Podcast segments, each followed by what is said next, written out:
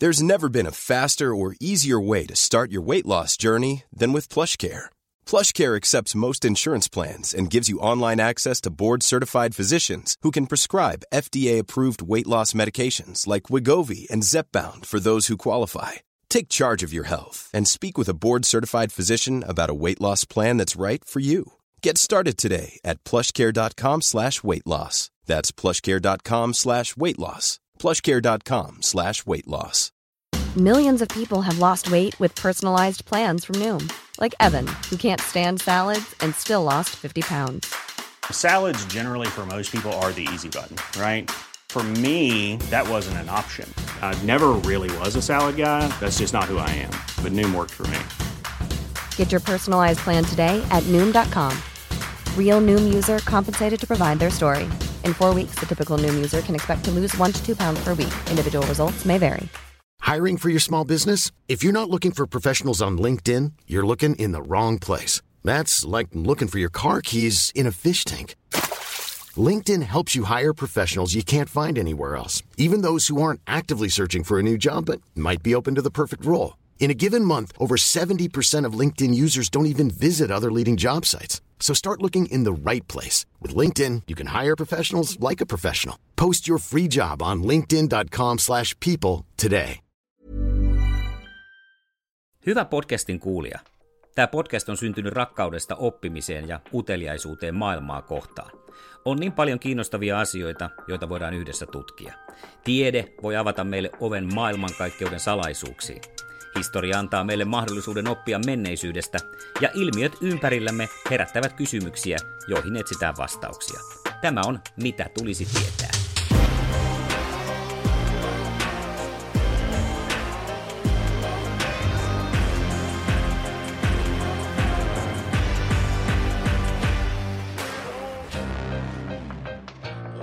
Nyt on saatu tässä mm, viimeinen vuosi, johtuen ehkä maailmankin tilanteesta, olla Suomessa pienessä semmoisessa energiakriisipelossa. Ja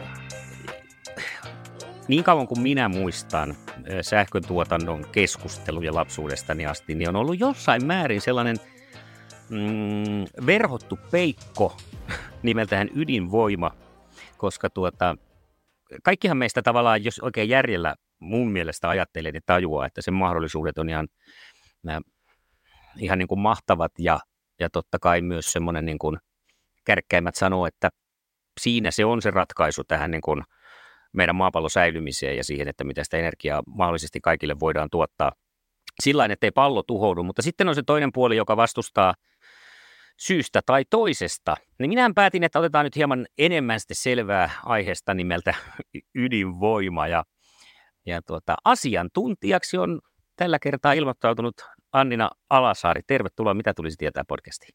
Kiitos paljon, tosi kiva olla mukana. Sinä tuota, Energiateollisuus ry, näinkö se meni? Ja kerro tarkemmin, mitä sinä siellä teet ja mitä teidän taho tekee? Joo, eli Energiateollisuus ry on järjestö, edunvalvontajärjestö, joka edustaa yrityksiä sähkö, kaukolämpö ja kaasualoilla. Ja mun vastuualueisiin kuuluu ydinvoima ja tuulivoima ja erityisesti niin liittyvä lainsäädäntö ja politiikka. Minkälaista viidakkoa se on? Kuulostaa jotenkin tälleen maalikolle, että no politiikka ja energia ja ydinvoima, niin aika haastavalta yhtälöltä. Täytyy sanoa, että kyllä se on pitänyt kiireisenä, että mä oon nyt ollut tässä tehtävässä pari vuotta. Eli tota, just silloin, kun energiakriisi on ollut käynnissä, että on kyllä riittänyt vauhtia. Aikaisemmin mä olin tuolla meidän Brysselin toimistolla EU-asioiden parissa ja siellä Brysselissähän erityisesti ydinvoima puhututtaa paljon ja, ja jakaa jäsenmaita. Niin minkälainen se ilmapiiri, eroaako se eurooppalainen ilmapiiri tai, tai nyt sitten brysseliläinen ilmapiiri suomalaisesta ilmapiiristä ja ydinvoimakeskustelusta, millä tavalla? Kyllä se jonkun verran eroa, että Suomessahan ydinvoiman suosio on ollut jatkuvasti kasvussa, eli me mitataan aina vuosittain ydinvoima-asenteita energiateollisuus rynä. Ja tuota, nythän tänä vuonna ydinvoiman suosio on huipussaan, eli vastaajista 68 prosenttia suhtautuu ydinvoimaan täysin myönteisesti tai pääpiirteissään myönteisesti ja kielteisesti sitten vain 6 prosenttia vastaajista. Sitten siinä välillä on myös niin kuin sellaiset vastaajat, jotka suhtautuu osittain kielteisesti, osittain myönteisesti. Mutta tämä käyrä, kun katsoo tätä, niin on noussut jatkuvasti vuosi vuodelta tämä suosion käyrä. Eli nyt se on ydinvoimaa suositumpaa kuin koskaan Suomessa. Ja Ruotsissa on samanlaista kehitystä ja Euroopassa muutenkin, että, että siellä kansalaisten ja keskuudessa ydinvoiman suosio on kasvussa. Mutta sitten EU:ssa ja niin on myös jäsenmaita, jotka näkee, jotka ei näe ydinvoimaa sitten osana sitä omaa ilmastoratkaisuaan. Esimerkiksi Saksa on tämmöinen maa. Mutta sitten taas on todella suuri määrä ja jatkuvasti kasvan määrä jäsenmaita, jotka näkee ydinvoimalla keskeisen roolin. Siellä on tietysti Suomi, Ruotsi, Ranska, sitten myöskin äh, Hollanti esimerkiksi on nyt, on nyt liittynyt tähän ydinvoimaan myönteisesti suhtautuvien maiden joukkoon. Ja sitten myös sellaiset maat, joissa ei vielä ole ydinvoimaa, esimerkiksi Puola ja Viro, katsoo, siitä, katsoo sinne, että olisiko siellä sitten ratkaisua tähän heidän ilmastotoimiinsa. Mikä siinä sitten on se, joka jarruttaa, miksi saksalaisten asenteet on esimerkiksi niin, kuin niin negatiivisia ydinvoimaa kohtaan? Se on hyvä kysymys. Varmasti siihen vaikuttaa niin historia ja, ja sitten historiassa erityisesti varmasti ne ydinonnettomuudet, Chernobyl, Fukushima on vaikuttanut niihin asenteisiin. Tuossa näkee myöskin, kun katsoo niitä meidän ydinvoima-asenneselvityksiä, niin että siellä on käyrä ollut silloin laskussa, kun tota, Fukushima, Fukushiman ydinonnettomuus tapahtui. Mutta siitähän ollaan tultu jo paljon eteenpäin. Laitokset on kehittynyt, voidaan keskustella niistä vielä lisää tota, jatkossa, mutta, mutta tota, tilanne on muuttunut asenteiden suhteen monesta syystä teknologisen kehityksen myötä, sen myötä, että ilmastonmuutoksen torjunta on noussut keskiöön, energiaomavaraisuus on noussut keskiöön. Onko totta myös se, mulla tulee itsellä jotenkin mieleen, että sitten kun nämä, oli nämä Fukushima ja totta kai se meidän kaik, tai minun lapsuudessa paljon vaikuttanut Chernobylin onnettomuus myös, niin tuota, sitten kun niitä katsoo taaksepäin ja uhrilukuja esimerkiksi, minkälaista ne sitten aiheutti, niin ne on aika kärpäsen kakka, niin kuin sanotaan, siihen, mitä sitten joku hiilivoima tai muu aiheuttaa saasteiden kautta. Että onko tässä käynyt myös niin, että kun on saatu etäisyyttä, niin sitten osataan hieman myös tutkia sen ensijärkytyksen jälkeen, että mikä se, minkälainen se kokonaiskuva on, ja nyt se kallistuu siihen suuntaan, että ydinvoima onkin turvallisempaa. Kyllä, eli silloin Tsernobylissä se reaktorin rakenne oli se onnettomuuden pääasiallinen syy. Ja se oli siis semmoinen reaktori, että silloin kun lämpötila nousee, niin se reaktorin teho lähtee kasvamaan, mikä puolestaan nostaa sitä lämpötilaa edelleen. Eli, eli tulee tämmöinen itseään ruokkiva kierre. Ja, ja sitten taas tämmöiset tavanomaiset paine- ja kiihotusvesireaktorit, mitä on tällä hetkellä käytössä, niin toimii juuri päinvastaisella tavalla. Eli se lämpötilan nousu hillitsee sitä tehon kasvua. Ja jos lämpötila nousee riittävän korkeaksi, niin silloin se reaktori sammuu. Eli tämmöinen luontainen ominaisuus näissä nykyreaktoreissa sulkee pois sen merkittävimmän Tchernobylin onnettomuuden taustalla olleen syyn. Ja sen takia arvioidaan, että tällaista on, vastaavaa onnettomuusketjua ei näissä reaktorityypeissä pidetä mahdollisena. Ja sitten myöskin sen onnettomuuden jälkeen on tullut paljon päivityksiä ja parannuksia laitoksiin, jotka sitten myöskin parantaa tätä turvallisuutta. Sitten taas Fukushimassa se on se voimakas maanjäristys, joka katkas sieltä voimalaitokselta ne sähköverkkoon kulkevat sähkölinjat. Ja sen vuoksi se sähkönsyöttö siirrettiin varageneraattoreihin, mutta sitten kun se voimakas tsunamiaalto iski myöhemmin, niin se tuhasi myös ne varageneraattorit, ja siihen, siitä johtui tämä, tämä tilanne. Mutta nykyään monissa reaktoreissa on passiivisia turvallisuusominaisuuksia, ja se tarkoittaa, että reaktorin hätäjäähdytysjärjestelmät perustuu veden luonnolliseen kiertoon ja silloin ei tarvitse sähköä jäähdytykseen. Eli tämmöisiä parannuksia on tullut huomattavasti. Ja niin kuin totesit, esimerkiksi tässä Fukushimassa ne, ne uhrit tietysti tuli paljon tästä maanjäristyksestä ja tsunamista johtuen, mutta totta kai ydinturvallisuus on todella tärkeää ja, ja Suomessa meillä on onneksi säteilyturvallisuuskeskus TUK, joka huolehtii siitä, että että ydinvoimalat on Suomessa turvallisia, valvoo niitä ja on, on maailman tasolla ihan huippuviranomainen huolehtimaan tästä, eli, eli Suomessa tilanne on hyvä. Ennen kuin mennään pidemmälle ja syvemmälle, niin tämmöinen toinen maalikon kysymys, että mikä siinä sitten on, että voimalla rakentaminen kestää ihan liian kauan ja silti tuntuu, että niitä on silloin tällöin tuossa koko ajan katkolla, kun on ongelmaa. Oma ajatukseni siitä on se, että just tämä turvallisuuspuoli, että ilmeisesti onko se vaan niin, että kun pienikin vika on, niin sitten se reaktio on niin iso, että on pakko vaan lyödä hommat säppiin varmuuden vuoksi. Itse asiassa Suomessa on aika hyvät käyttökertoimet ydinvoimaloilla. Jaha. Eli tota, se käyttökerroin on siis se prosenttiluku, joka kertoo siitä, että kuinka jollakin tarkasteltavana olevassa ajanjaksona tuotetun energian ää, osuus on siitä täy- täyden tehon tuotannosta. Eli siis kuinka paljon tuotetaan verrattuna siihen täyteen tehoon. Ja tämä käyttökerroin Suomessa on ollut ihan maailmanluokan huipputasoa. Mä luulen, että ehkä se tunne siitä, että siellä on nyt ollut niin kuin, keskeytyksiä, liittyy siihen Olkiluoto kolmosen koekäyttöön. Eli senhän aikana ihan normaalia, että sitten tulee testataan erilaisia asioita ja sitten sen mukaan sitten tota, tehdään tarvittavia muutoksia ennen kuin se laitos tulee sitten kunnolla käyttöön. Et ehkä siihen, se, se voi olla semmoinen, mikä tota, luo tuommoisen mielikuvan, mutta kokonaisuudessaan ne käyttökertoimet Suomessa on tosi hyviä. Niin ja varmaan se, että kun sähköhinnat on nyt heittelee niin paljon, että tuota, sitten se pelko siitä, että heti kun menee vähän poikki, niin se näkyy omassa kukkarossa sitten isommin välittömästi kuin aikana, jolloin sähkö oli melkein puol- ainakin puoli ilmasta. Joo, mutta tuohon täytyy sanoa, että meillä on siinä mielessä hyvä tilanne, että nythän meillä kun on tota, Olkiluoto kolmonen tullut verkkoon, ja myöskin sitten tuulivoimaa tulee vauhdilla lisää myöskin aurinkovoima kiinnostaa, että siellä on nyt viimeisen vuoden aikana ilmoitettu uusista hankkeista.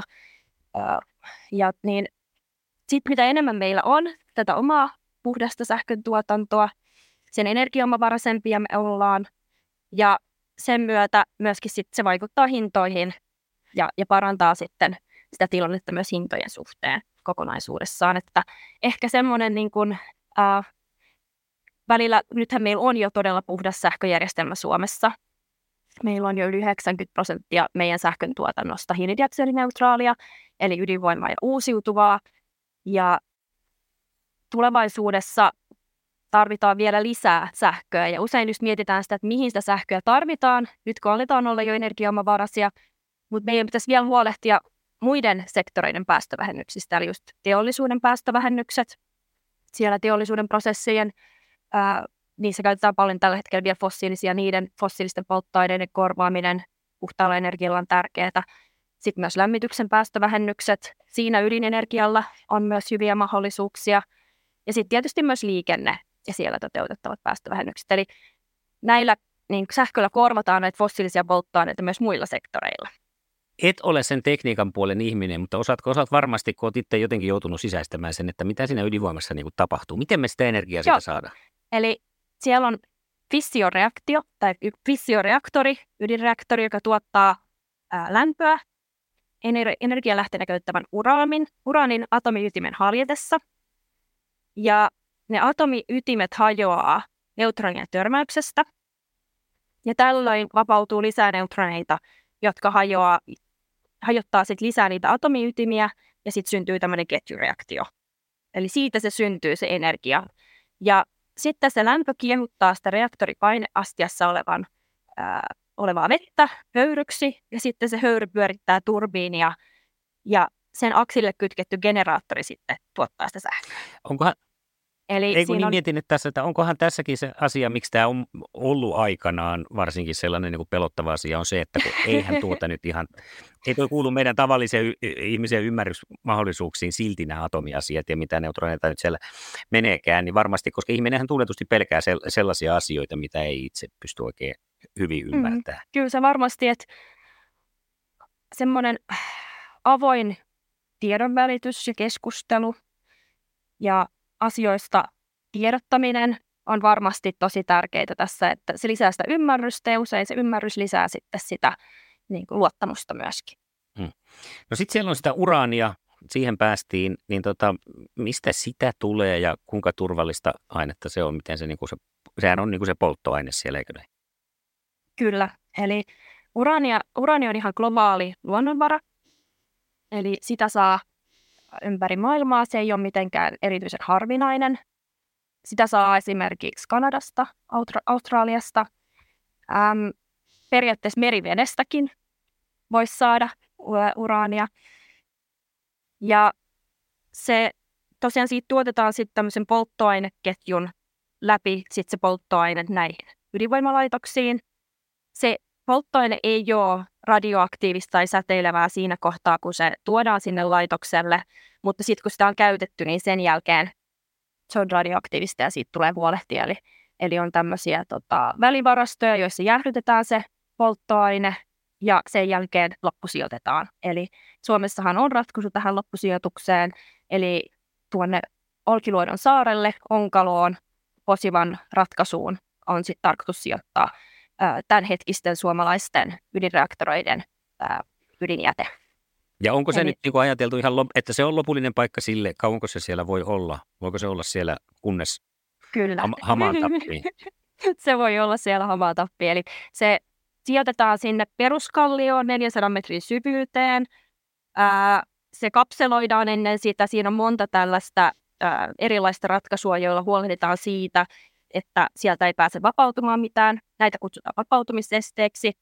Ja vaikka yksi niistä, niin kun, jos siellä tulisi jotain ongelmia, niin sitten ne muut on siellä sitten turvaamassa. Eli se on, se on tarkkaan mietitty ja se kestää siellä jääkaudet. Niin justiin. Ja sitten me ollaan ilmeisen turvassa, kun meillä on niin vakaa kallio täällä, eikö näin? Kyllä, meillä on hyvä peruskallio.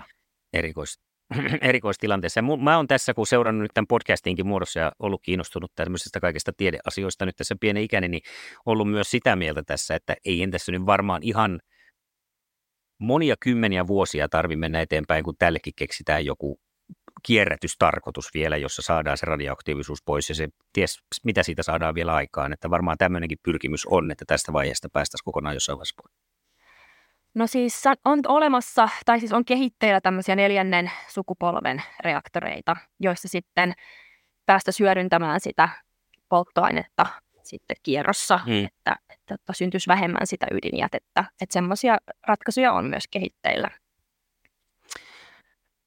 Se, mikä meitä tietenkin aina kiinnostaa, nyt puhuttiinkin tuosta turvallisuudesta ja se, mutta onko näissä turvallisuuksissa nyt sitten niin kuin eroa? Mennään siihen tavallaan, että ketkä noita rakentaa, noita ydinvoimaloita, minkälaiset standardit varmaan on valvomat tahot tietenkin, jotka käy valvomassa. Mutta onko se, niin kuin, nyt tulee aika monta kysymystä, mutta onko se niin kuin valtion omalla vastuulla valvoa omat ydinvoimalansa? Kun tässä nyt tietenkin vieläkin se Tsernobyl esimerkiksi nostaa tässä päätään tähän keskusteluun, niin tota, onko, se, onko joku kansainvälinen, onko se atomienergiajärjestö, mikä se on?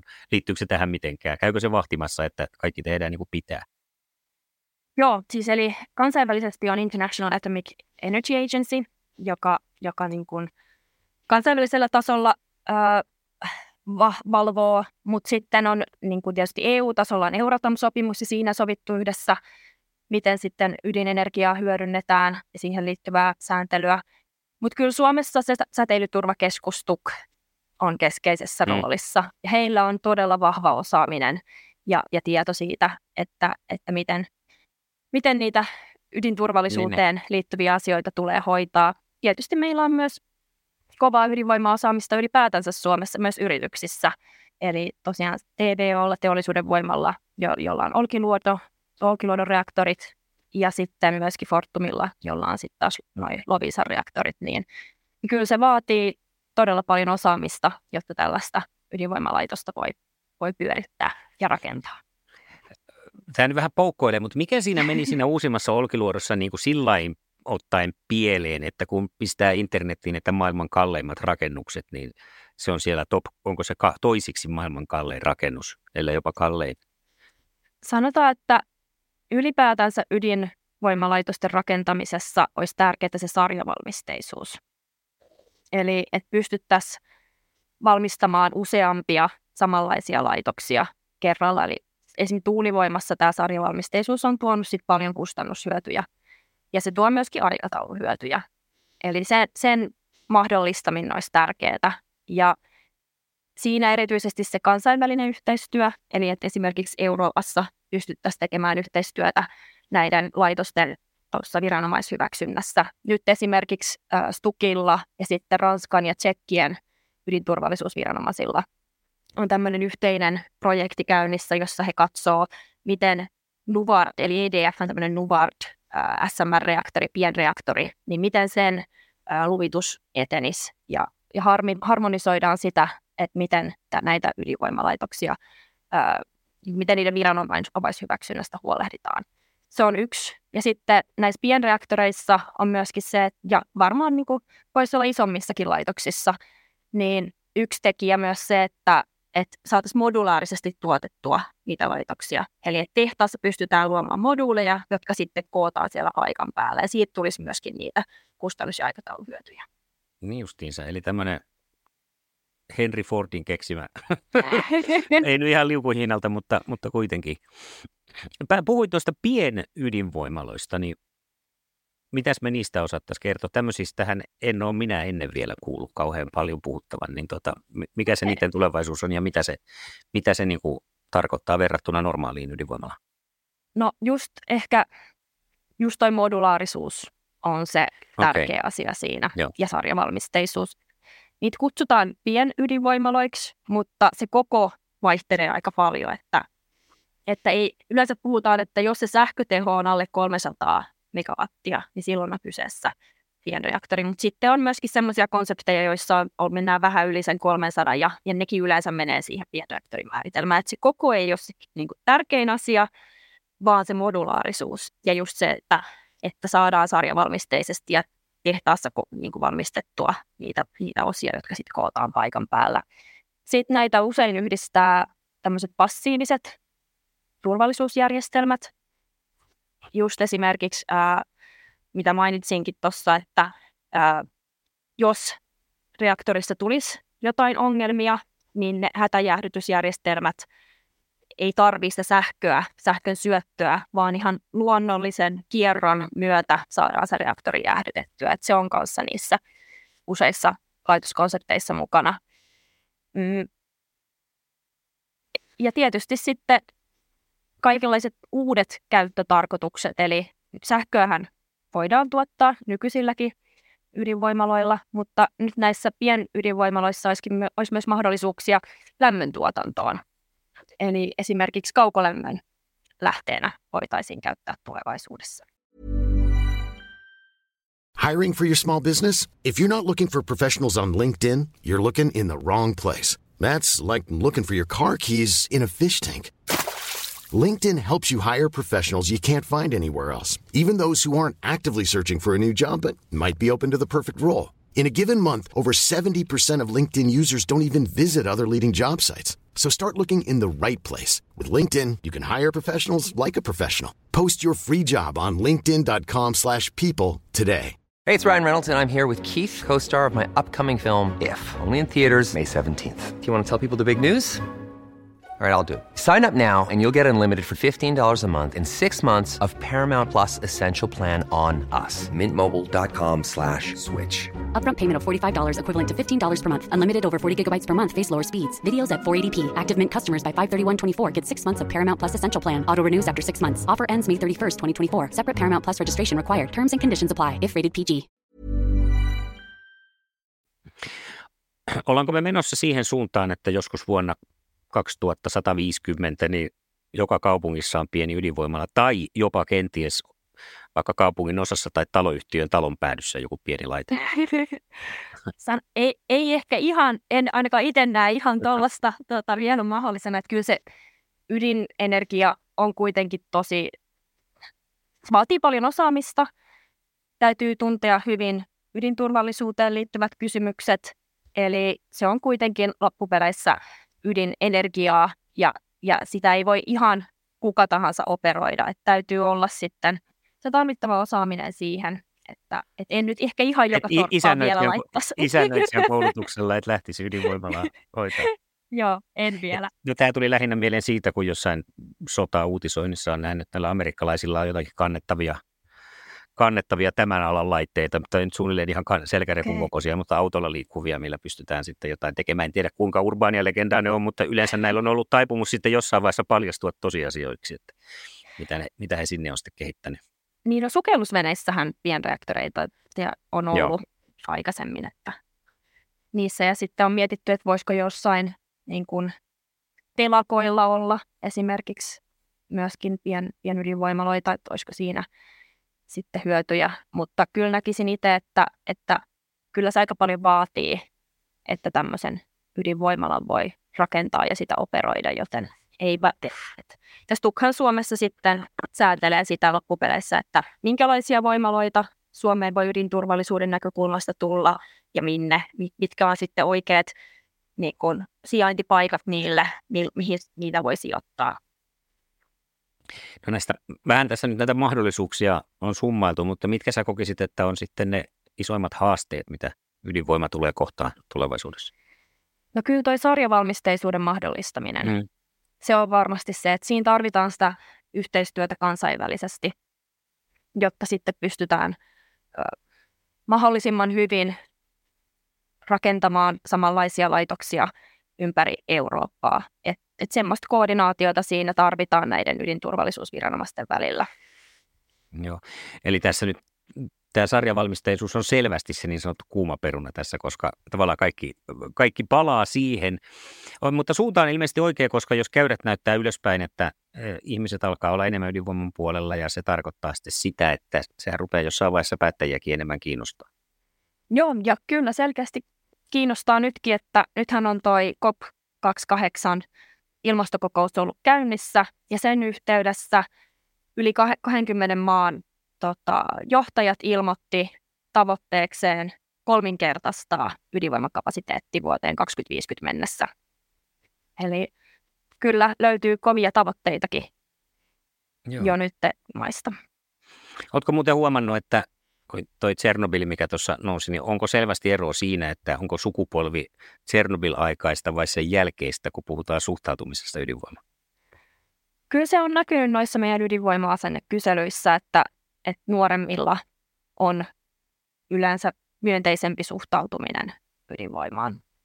Mm. Että kyllä se siinä näkyy ja, ja tota, tietysti tämäkin on semmoista, että pitää huolehtia siitä, että no, ydinturvallisuudesta tietenkin, mutta sitten myöskin tiedon välittämisestä ja siitä, että keskustellaan avoimesti ja, ja jaetaan tietoa. Ja mun mielestä tässä on Suomessa aika hyvin onnistuttu ja se varmaan myöskin näkyy noissa kyselyjen tuloksissa sitten just siinä myönteisessä suhtautumisessa. Onko siinä tiedottamisessa ja siinä mm, tiedon jakamisessa, onko sulla jotain vielä uusia ideoita siihen, miten sitä voisi kehittää, että Sanna leviäisi? No sanotaan, että kyllähän tietysti se, että esimerkiksi tuolla Olkiluoto Olkiluodon saarella on mahdollista käydä vierailuilla, eli siellä on, siellä on vierailukeskus, se varmasti. Se, että viestitään avoimesti ää, ylipäätänsä. Sanoisin, että meillä on aika hyvä pohja jo nyt. Mä voisin myös vinkata ja linkata. Meillä on energiateollisuudella semmoinen hyvä tietää ydinvoimasta esite, missä on kanssa ihan hyvä paketti näistä perusasioista. Niin tota, just tällaisten materiaalien kautta ja sen, sen tiedon välittämisen kautta. Ja tietysti myös se, että meillä on just itsenäinen, vahva ydinturvallisuusviranomainen STUK. Sekin varmasti on tärkeä osa sitä mm. hyväksyttävyyttä. Joka sitten auttaa tässä asiassa. Mm, mietin vielä, koska mä oon jotenkin, mä tiedän onko se hassua, mutta siinä mielessä, että kun muistaa, että jollain tavalla se traumatisoitui lapsena siitä Tsernobylin pelosta ja sitten mitä on tullut, niin kasvanut kuitenkin siihen, että ajalta, jolloin en osannut sanoa oikein kantaa ydinvoimasta, nyt sitten vahvasti on sitä mieltä, että siinä niin se tulevaisuus on, jos, josko ei jossain muualla. Olisiko se enemmän näin se tulevaisuus, että ydinvoima, se semmoinen ideaali tulevaisuus teidän ja meidän kannalta, että se ydinvoima olisi se pääenergia ja sitten nämä uusiutuvat olisi siinä niin kuin tukemassa, koska ilmeisesti uusiutuvilla luonnonvaroilla sen kokonaiskapasiteetin täyttäminen, niin se on aika työlästä. Mä näkisin, että kaikkea tarvitaan. Että sekä uusiutuva että ydinvoimaa. Niillähän on vähän erilaiset roolit energiajärjestelmässä siinä mielessä, että, että nyt perinteisesti ydinvoimalla on tarjottu semmoista perusvoimaa siihen järjestelmään. Ja ehkä tulevaisuudessa näiden pienreaktoreiden myötä ydinvoimakin voi joustaa enemmän, että varsinkin jos siellä olisi vaikka sekä sähkön että lämmön tuotantoa, niin sitä voisi sitten säätää. Sittenhän vesivoima on yksi meidän säätövoiman niin kuin, tota, peruspilari Suomessa, Eli vesivoimalla voidaan huolehtia siitä säätövoimasta. ää, silloin, kun ei tuule, niin sitten tuottaa enemmän vesivoimalla. Ja sitten taas tuulivoima, tulevaisuudessa koko ajan enemmän myös aurinkovoima, tarjoaa sitten niitä edullisia tunteja. Eli ja niitä semmoisia tunteja, jolloin sitten saadaan paljon sähkön tuotantoa. Ja varmaan tulevaisuudessa se kulutus tulee joustamaan jonkun verran. Eli tulee automatisoituja ratkaisuja siihen, että saadaan, saadaan kulutettua silloin, kun sitä sähkön tuotantoa on paljon. Ähm, mutta kyllä mä näkisin, että meidän resilienssin kannalta on hyvä, että meidän energiantuotantojärjestelmä ja sähkön tuotantojärjestelmä olisi mahdollisimman monipuolinen. Että sitten nämä tuotantomuodot tukee toisiaan, niillä on vähän erilaiset roolit ja sitten se kokonaisuus toimii hyvin. Että sitten jos tulisi jotain häiriöitä jonkun niistä suhteen, vaikka jossain toimitusketjussa tai muualla, niin sitten siellä on muutakin niin kuin tukena siinä kohtaa. Hei, puhutaan hieman noista, vaikka meneekin hieman ehkä sivuaihetta, mutta tuota, noista toimitusketjuista, koska nämä on iso osa ollut mm. tätä meidän niin kuin paria edellistä talvea, niin kerrataan hieman se, että siis Suomi saa Ruotsista tulee sähköä, sitten sitä välillä ei tule tarpeeksi ja joskus sitten sitä, pistetäänkö sitä takaisinkin sinne, siis minkälainen tämä symbioosi ja vuorovaikutus on ja mit, mitkä maat siinä on niin mukana ja kenen kanssa me ollaan tässä kimpassa? No Pohjoismaissa erityisesti on vahva yhteinen sähkömarkkina, että Norja, Ruotsi, Viro, tällä akselilla tota, siirtoyhteydet on aika hyvät. Ähm, mutta nythän me aletaan olla pit, niin kuin energiaomavaraisia Suomessa, että sitten se tuonnin rooli tulee vähenemään tulevaisuudessa, että sitten saadaan, saadaan tota, itse tuotettua paljonko se siitä on vielä, niin kuin, paljonko, en tiedä sanoitko jo tässä, mutta paljonko se on tavoitteesta vielä sen omavaraisuuden suhteen, paljonko siitä Kyllä. puuttuu? Aletaan olla aika hyvin siinä, nyt okay. kun Olkiluoto kolmonen on käynnissä ja tuulivoima on tullut. Mutta totta kai se on silti tärkeää, että meillä on ne siirtoyhteydet sinne muualle Pohjoismaihin ja sitten myöskin sinne Eurooppaan. Eli tavoitteena olisi just semmoinen yhteinen eurooppalainen sähkömarkkina. Ja hmm. kyllähän se näkee jo nyt, että, että tota, se markkina on yhteinen, että siellä just eri maiden hinta-alueiden tilanne vaikuttaa sitten toisiinsa jo tällä hetkellä. Ö, onko ydinvoima kuinka merkittävä työllistäjä Suomessa? On, on merkittävä ja koko ajan tarvittaisiin lisää osaajia. Eli nyt kun on tullut ilmoituksia näistä uusista hankkeista, joita on suunnitteilla, niin sinne tarvittaisiin kyllä vielä lisää osaajia. Se on kaikkialla meidän energia-alalla kova tarve saada lisää osaajia. Et sama juttu koskee myös ydinenergiaa. Nythän tota, Fortumilla on käynnissä tämmöinen esiselvitys uusista ydinvoimainvestoinneista sekä pieniin että suuriin laitoksiin. Siinä yhtenä yhteistyökumppanina on Outokumpu, ja hekin harkitsee, että voisiko tämmöisistä pienreaktoreista olla apua heidän teräksen tuotannon päästövähennyksissä.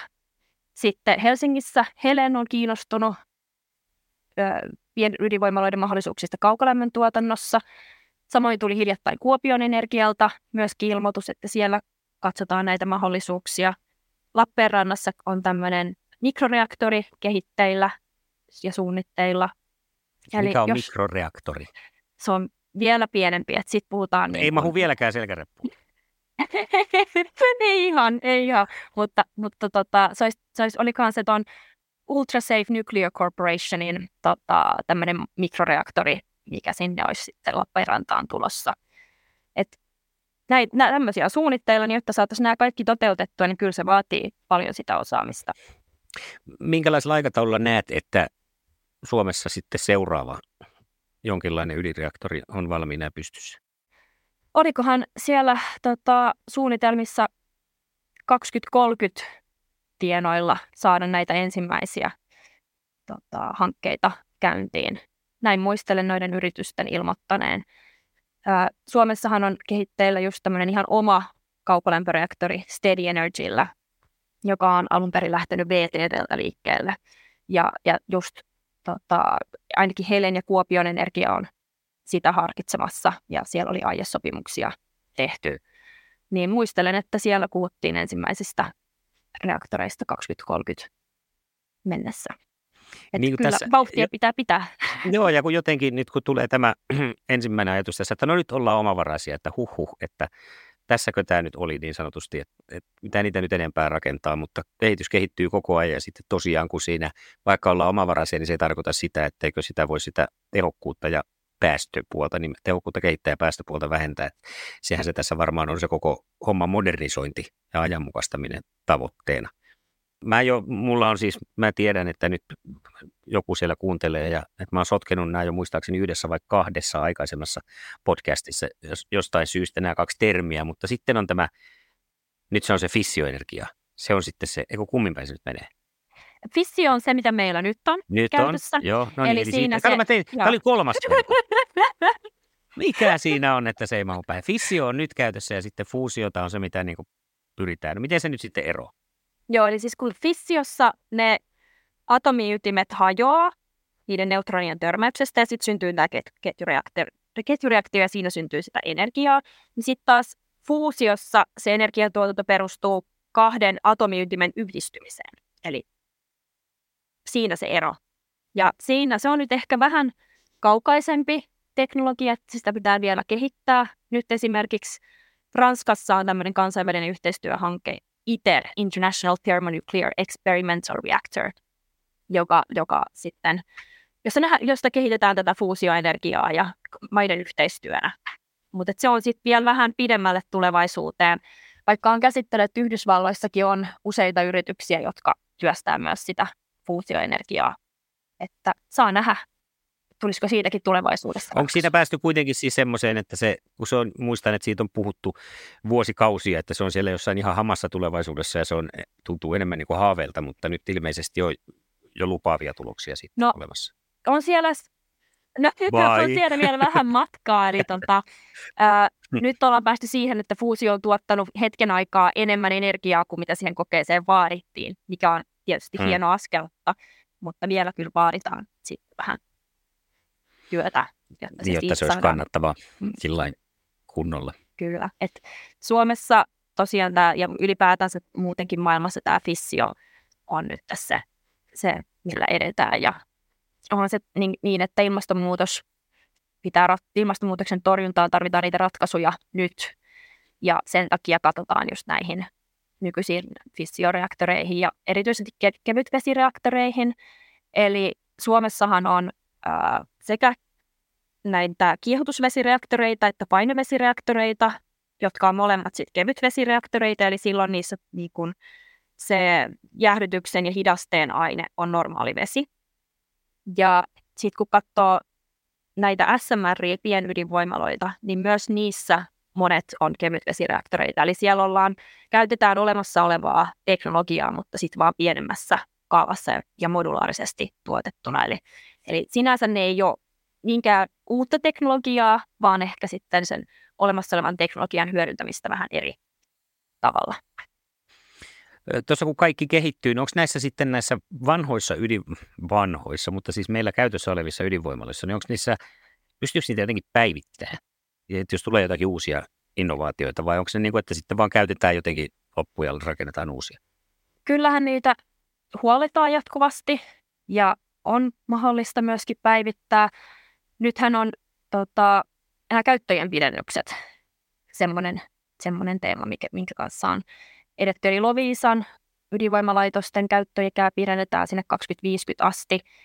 Ja sitten myöskin Olkiluodon ykkös- ja kakkosreaktoreiden osalta harkitaan sitä käyttöjen pidennystä. Olikohan se nyt kymmenellä vuodella, kun sitä tällä hetkellä analysoidaan. Mutta siinä yhteydessä sitten tehdään päivityksiä erityisesti, tehdään näitä käyttäjän pidennyksiä. Onko ne käyttöjät, siis ne, mä taas ajattelen, ne, ne hyvä, että ajattelee välillä, niin, niin tota, luodaan siis käyttöikä, koska lasketaan, että siinä on jotain kuluvaa osaa, joka sitten tiettynä vuonna on laskettu, että on tullut sen käyttäjän päähän näin niin kuin yksinkertaisesti ajattuna, ja sitten niitä pystytään paikkailemaan ja korjailemaan ja vaihtamaan, ja sitten pystytään jatkamaan sitä ikää. Kyllä. Hyvä. Pystytään Noniin, jatkamaan näin. Tämä tuli selväksi. Joo. No niin. No kyllähän tässä nyt sitten aukeni aika paljon. Me voitaisiin seuraavaksi ruveta siihen tiivistyshommaan, mikä tässä on aina yksi tämmöinen olennainen osa. Mä kuulen siellä sun hiiri surisee. Sä vielä mietit, että mitä sä haluat sanoa. Kerro vaan siis ihan avoimesti mietteitäsi, koska sä, sä oot sellaisella pallilla, että sun hommaas kuuluukin kertoa meille ydinvoimasta. Ja nyt oot, oot tätä podcast-vieraana, niin tuleeko sulla jotain sellaisia mietteitä, mitä haluat vielä, vielä lisäksi nostaa ydinvoimasta meidän tietoon? Mun mielestä me ollaan käyty aika hyvin läpi niitä asioita, mitkä on keskeisiä ydinenergiassa. Et se syy, miksi me tarvitaan sitä, ilmastonmuutoksen torjunta erityisesti, ää, ne päästövähennykset siellä teollisuudessa, lämmityksessä, liikenteessä, niiden toteuttaminen. Ydinvoimassa hyvänä puolena myöskin sen niiden matalien päästöjen lisäksi se, että tarvitaan aika vähän pinta-alaa siihen energiatuotantoon suhteutettuna. Ähm, sitten ollaan keskusteltu näistä asenteista. Se, että Suomessa se on nyt suositumpaa koskaan ja sama näkyy muuallakin Euroopassa. Mutta sitten on myös maita, joissa on päätetty luopua ydinvoimasta. Muutamia maita, jäsenmaita EU-ssa esimerkiksi. Ja tämä tuo sit sitä tietynlaista jakautumista siellä Euro- Euroopan päässä, päässä EU-lainsäädännössä. Ähm, maailmanlaajuisesti näyttää nyt siltä, että ydinvoimainvestoinnit on vauhdissa. Nyt just tämä, että ja tuolla COP28 yhteydessä tuli tämä ilmoitus siitä maiden tavoitteesta kolminkertaistaa se ydinenergian kapasiteetti. Ja sitten myöskin se, että on tosi tärkeää huolehtia siitä ydinturvallisuudesta. Ja meillä onneksi Suomessa on siihen hyvin osaava viranomainen STUK ja paljon muutenkin ydinvoima- ja ydinturvallisuusosaamista, eli hyvät lähtökohdat myöskin uusille investoinneille ja näille pienydinvoimaloille, joista kanssa ollaan tänään juteltu. Eli tullaanko me johtopäätökseen, että voimme ottaa huolettomasti, mutta varoen ja avosydämin, avosylein lisää ydinvoimakin vastaan, jos sitä meille, meille on tulossa. Kyllä, olen samaa mieltä. No niin, pääsimme, pääsimme maaliin ja lo, yhteiseen lopputulokseen. Annina, kiitos oikein paljon, että olit meille kertomassa. Äh, mahtavaa, että saatiin tästäkin aiheesta oppia lisää ja, ja lisätä kenties sitä turvallisuuden tunnetta, mikä, mikä jos tämän asian yhteydessä monesti vielä edelleen puuttuu. Kiitos tosi paljon. Oli kiva olla mukana.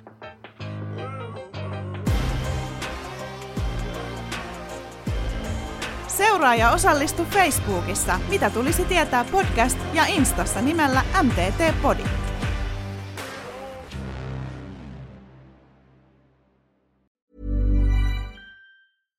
Hi, I'm Daniel, founder of Pretty Litter. Cats and cat owners deserve better than any old-fashioned litter. That's why I teamed up with scientists and veterinarians to create Pretty Litter. Its innovative crystal formula has superior odor control and weighs up to 80% less than clay litter. Pretty Litter even monitors health by changing colors to help detect early signs of potential illness. It's the world's smartest kitty litter. Go to prettylitter.com and use code ACAST for 20% off your first order and a free cat toy. Terms and conditions apply. See site for details. Hey, it's Paige DeSorbo from Giggly Squad. High quality fashion without the price tag? Say hello to Quince. I'm snagging high-end essentials like cozy cashmere sweaters, sleek leather jackets, fine jewelry, and so much more. With Quince being 50 to 80% less than similar brands. And they partner with factories that prioritize safe, ethical, and responsible manufacturing. I love that. Luxury quality within reach. Go to quince.com slash style to get free shipping and 365-day returns on your next order. quince.com slash style. Planning for your next trip? Elevate your travel style with Quince. Quince has all the jet setting essentials you'll want for your next getaway, like European linen, premium luggage options, buttery soft Italian leather bags, and so much more. And is all priced at 50 to 80% less than similar brands. Plus, Quince only works with factories that use safe and ethical manufacturing practices. Pack your bags with high-quality essentials you'll be wearing for vacations to come with Quince. Go to quince.com/pack for free shipping and 365-day returns.